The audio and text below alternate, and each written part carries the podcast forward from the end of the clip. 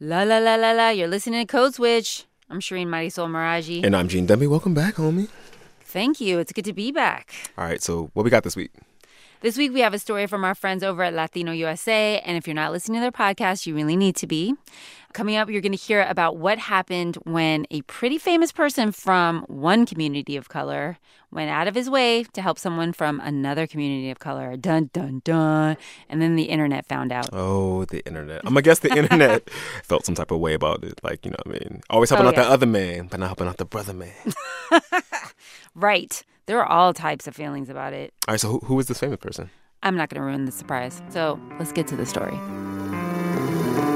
From NPR and the Futuro Media Group, it's Latino USA. I'm Maria Hinojosa. And today, a deportee, a rapper, and the power of the internet.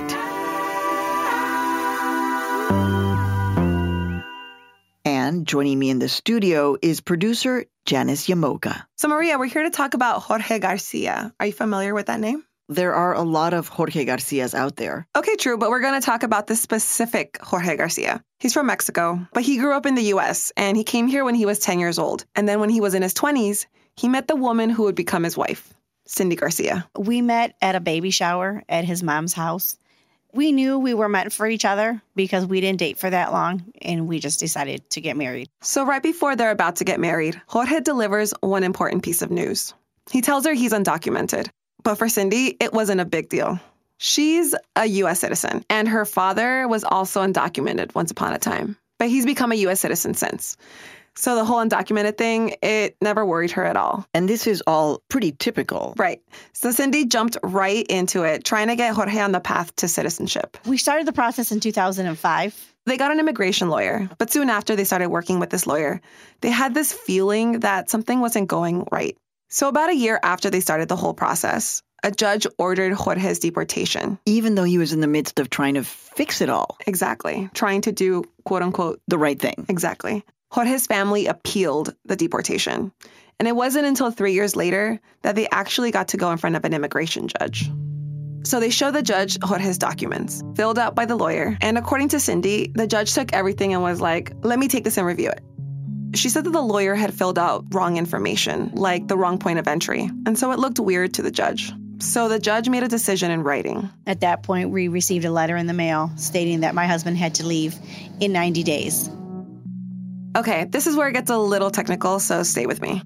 After getting the deportation order, Jorge was able to get something called the stay of deportation for one year, which is basically an order that lets you stay longer. And it's something that's granted to people who haven't committed any major crimes. Pretty much if you're a quote unquote model citizen, but you just happen to be undocumented. So Jorge's case is what people call low priority, meaning he had no criminal record. So the Department of Homeland Security puts cases like this generally at the bottom of their to-do list. And in the meantime, he would have to go to an immigration office, let ICE know that, hey, I'm still here and I still haven't committed any major crimes. So Jorge did this year after year until one day in November of 2017. It was a typical check in on that date. He was in there, and then the next thing we know, the officer had said, We're going to detain him. And I'm face turned white, my husband's face. We were just amazed at what was going on. Like, oh my God, what what was it? What's happening? Jorge was told to buy a one-way ticket to Mexico and that it was non-negotiable.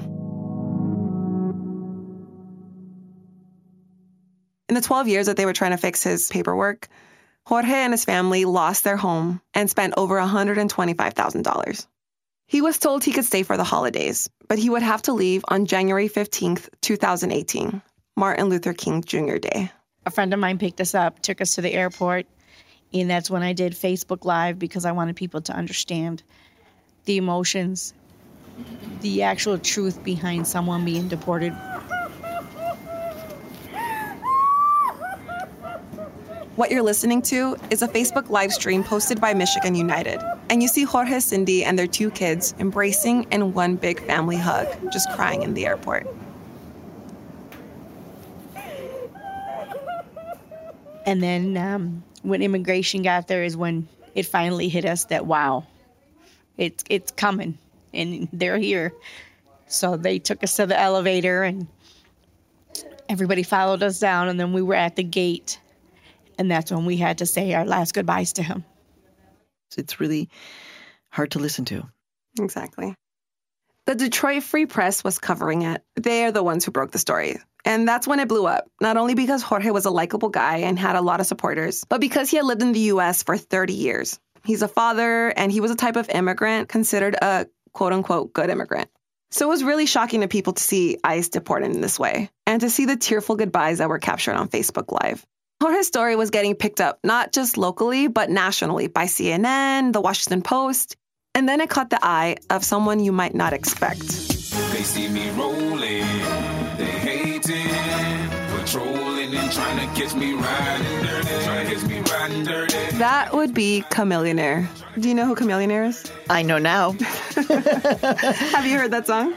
I have heard that song. My kids were listening to it, and that it was kind of, you know, it was a party song. Even though I knew this song, I didn't know who had made it. Now I know who Chamillionaire is. They can see me lean, I'm tense, so it ain't easy to be seen. When they see me ride by, they can see the gleam. I shine on the deck in the TV screen. Okay, so for those of you who don't know, Chamillionaire is a rapper.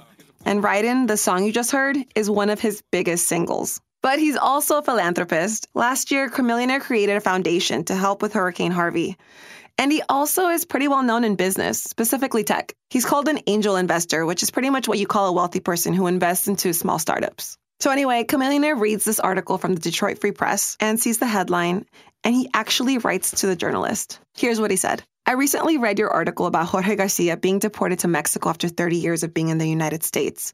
And I'm reaching out to find if you can possibly connect me with his family. I'm a musician and tech investor, and I'm looking to talk to them to see how I can help with the financial support in his absence. So the journalist gets this email from Chamillionaire, pretty big rapper and don't forget, tech investor. And he takes a screenshot of the private email and shares it on his personal Twitter. And by the time I saw it, it had over 30,000 likes. Whoa. So the tweet comes out, and then what happens? Well, so here's where it gets interesting.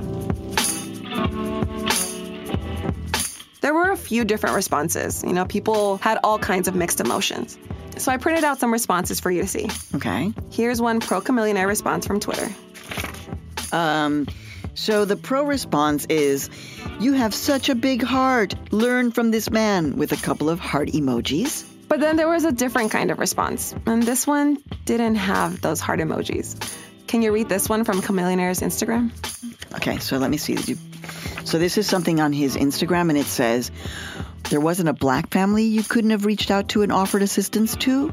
Maybe it went this way because it wasn't the correct move to be made. Correct me if I'm wrong. Can you name a Hispanic artist that's reached out to assist a black family in need?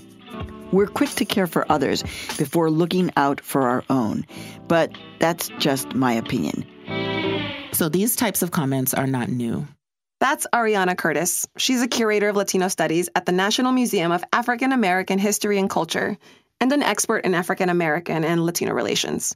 I reached out to her to get more context on the backlash Chamillionaire received. And she's Afro Latina herself. Her dad is Panamanian and her mom is African American, so she understands both sides. Side note, she also likes hip hop. And as soon as I called her to talk about this story, she knew exactly what I was talking about, because for her, this is an old narrative. African Americans and Latinxes are often pitted against each other as groups of competition rather than groups of solidarity. And so I think that is what people viscerally respond to when they see a black person going out of his way or what is considered going out of his way for someone outside of his community when perhaps they don't know anything publicly about what he does for his own community.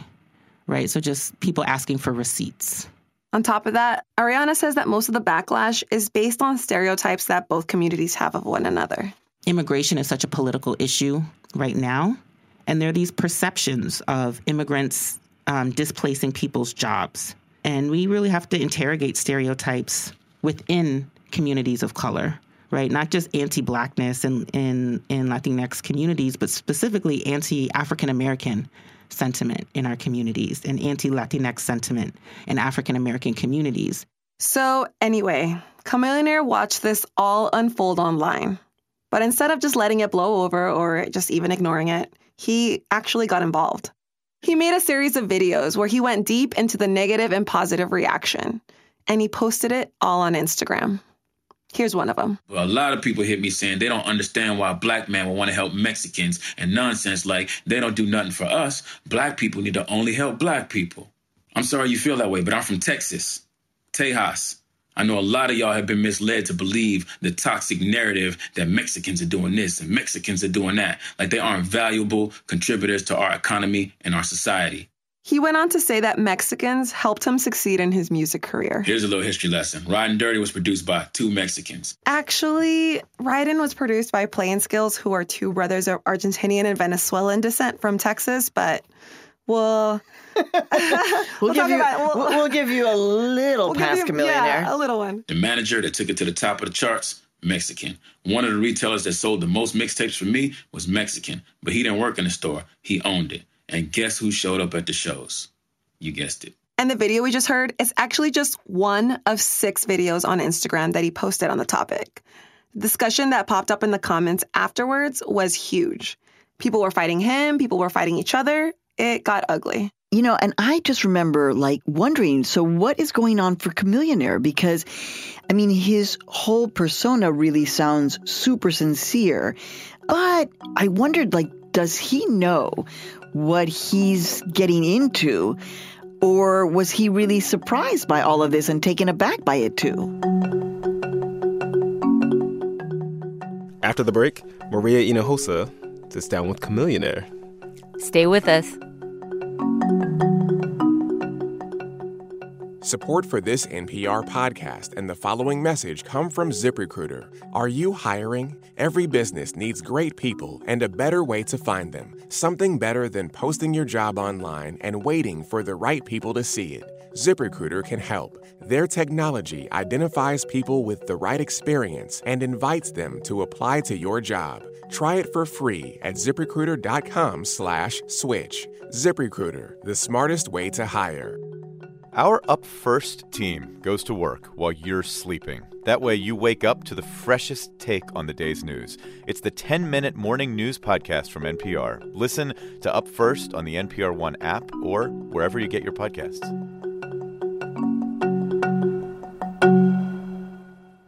Gene, Shireen. Code Switch. And now a conversation with Chamillionaire and Maria Hinojosa from Latino USA. Hello? Yeah. Is that you? Yeah. Oh my What up? goodness. I know you're you're like why is this woman acting so strange? I am so honored to be speaking with you at this moment. The pleasure's mine. The pleasure's mine. No, I'm serious. And let me start out um how do you want me to address you? What's the right Cam is what everybody calls me. Cam. What was the backlash that you started seeing and what were your feelings about it? Okay, so the backlash that I started receiving is once the article came out that um, detailed my wanting to help this family, people that are actually real, that really feel that way, that reached out to me through all different methods, email, general messages on Instagram, all over the place, and, and, and sent me long, detailed articles about why I was wrong, right? And I know people are going to have their different opinions, but I just think that it's wrong for me not to state how I really feel about the situation and just be quiet when so many people that hate are are very open and transparent about their hate. They put it all over social media and they do that, and then the, the quiet voices kind of just stay in the shadows. So I was like, you know what? I'll, I'll take the hate. There are probably a lot of people who also think that the only people who are getting deported are brown people, people from Mexico, from Honduras, from El Salvador. But in Yeah. fact, I mean, your dad was an immigrant from Nigeria? Nigeria, correct. Well, just growing up, I, I was always very familiar with, you know, stuff like visas and green cards and passports and, and, and immigration and deportation because it's just family, friends, and it was just always a conversation that was going on in the family. And of course, a lot of those conversations were, you know, African American issues and, you know, issues of, of related family members and stuff like that. But, you know, as we started settling in Texas and started just realizing that the population was it was it seems like a majority, you know, Hispanic, Latino. You know, everywhere at every school I went to, I mean, the song that I put out, Riding Dirty, that was the biggest ever. You know, Latinos produced that for me. You know, my manager was Latino. Like it, it, it's just everywhere in my life it was present. So now this conversation is not something that's just like I just popped up and decided I want to talk about this. It's something that I've been almost living. You know what I mean? I can think about all my friends from high school and people that I bump into today that I know that are affected by these these laws, which I believe are unfair. You know, like if you think about Jorge's situation, it's like this guy was here for 30 years. 30 years. And people say, well, why doesn't he just go? He should have, he's lazy. He should have went up and, and you know, and, and, and got legal status. And it's like, they don't realize the process that it takes to become legal here. Like that is broken. I don't know. Maybe people only care about themselves or only care about a situation until it directly affects them. But I mean, I, I feel differently about it. So, what happened after you got in touch with Cindy Garcia? And where do things stand now in terms of Jorge and Cindy and, and your relationship with them? Well, the good part about it is that the people on the internet um, went through a lot of trouble to try to get me in touch with Cindy, which they found her and then they connected us via Facebook. And then we started talking. She sent me her phone number and we had a great conversation. When you're a celebrity, it's easy to amplify things and everybody knows about it. And, you know, everybody posts on social media. But, you know, when that conversation happened about hey, Mexicans do nothing to help us as African Americans, I'm thinking about the moment we're in Hurricane Harvey on the back of a truck riding through 10 feet of water and there are Latinos, you know, Mexicans jumping out of the back into the water to go and help people with me. Like that's who was helping save us. You know, so so it's almost offensive when I hear people say all this stuff, but I, I definitely try not to take, you know, the credit for it because you know, this is this isn't something that that that you know I do for any kind of credit or anything like that. I just want to say thank you on behalf of all of us at Futuro Media and Latino USA for speaking with us. El gusto es mío. Ay, gracias, Cam. So, what did you think, Maria? The truth is, I didn't know about his personal story, so I'm just totally blown away. You know, he understands this immigrant experience because his dad was an immigrant. And the fact that he's so aware of his ties to the Latino community in Texas and across the country is just so real. Yeah, it's the layers that nobody sees until we decide to share them ourselves. Or in Chamillionaire's case, until the internet forces you to share them. And so while it was unexpected that Chamillionaire was receiving this backlash for this seemingly small gesture, Ariana, the expert we heard from earlier, says that it's maybe a good thing after all. You know, it exposes topics we normally don't talk about in public. That African Americans and Latinx communities aren't necessarily a unified community, that there aren't tensions, that there aren't conflicts, that there aren't just some insecurities revolving around these perceptions of job loss or economic displacement or you know, physical displacement. You also see some of that being reflected in politics. Just this idea that these are two completely separate and unlinked communities I think is interesting. And hearing these topics talked about by a celebrity like Chamillionaire, it brings this whole thing to another level. And so I think when we get to why aren't you helping your own? Um, I'm making air quotes that, of course, you can't see, but we have to rethink what we mean by our own. You know, the fact that we talk about black and brown lives and black and brown bodies, you know, where are the limits of that? So, in a way, leaning into these uncomfortable conversations makes us rethink how we're defining who is us, who is not us, and who is more deserving of help. And Janice, I don't know, never thought I'd say this, but thank you for making my chamillionaire dreams come true. You're welcome, Maria. Thanks so much. I say it loud, I'm Latino and proud. As a result of their conversation, Chamillionaire plans to help Cindy Garcia start a foundation in Michigan to help other mixed status families like hers try to find legal solutions. As for Jorge Garcia, the man who was deported after living in the United States for 30 years, he's currently living in Mexico City with a family member. Cindy and their two kids plan to visit him in April. All right, y'all, that's our show. The piece y'all heard today was reported and produced by Janice Llamoca. It was edited by Nadia Reiman and mixed by Jeanne Montalvo. Big thanks to our gente over at Latino USA. I'm going to have Riding in my head all week. Right? I mean, they see me rolling, they hating, patrolling and trying to. Anyway. Trying to catch me riding dirty. A shout out to the rest of the Code Switch team Leah Donnella, Sami Yenigun, Maria Paz Gutierrez, Adrian Florido, Kat Chow, Karen Grigsby Bates, Walter Ray Watson, Steve Drummond, and our intern, Kumari Devarajan. I'm Gene Demby. And I'm Shireen Marisol Meraji. Be easy. Peace.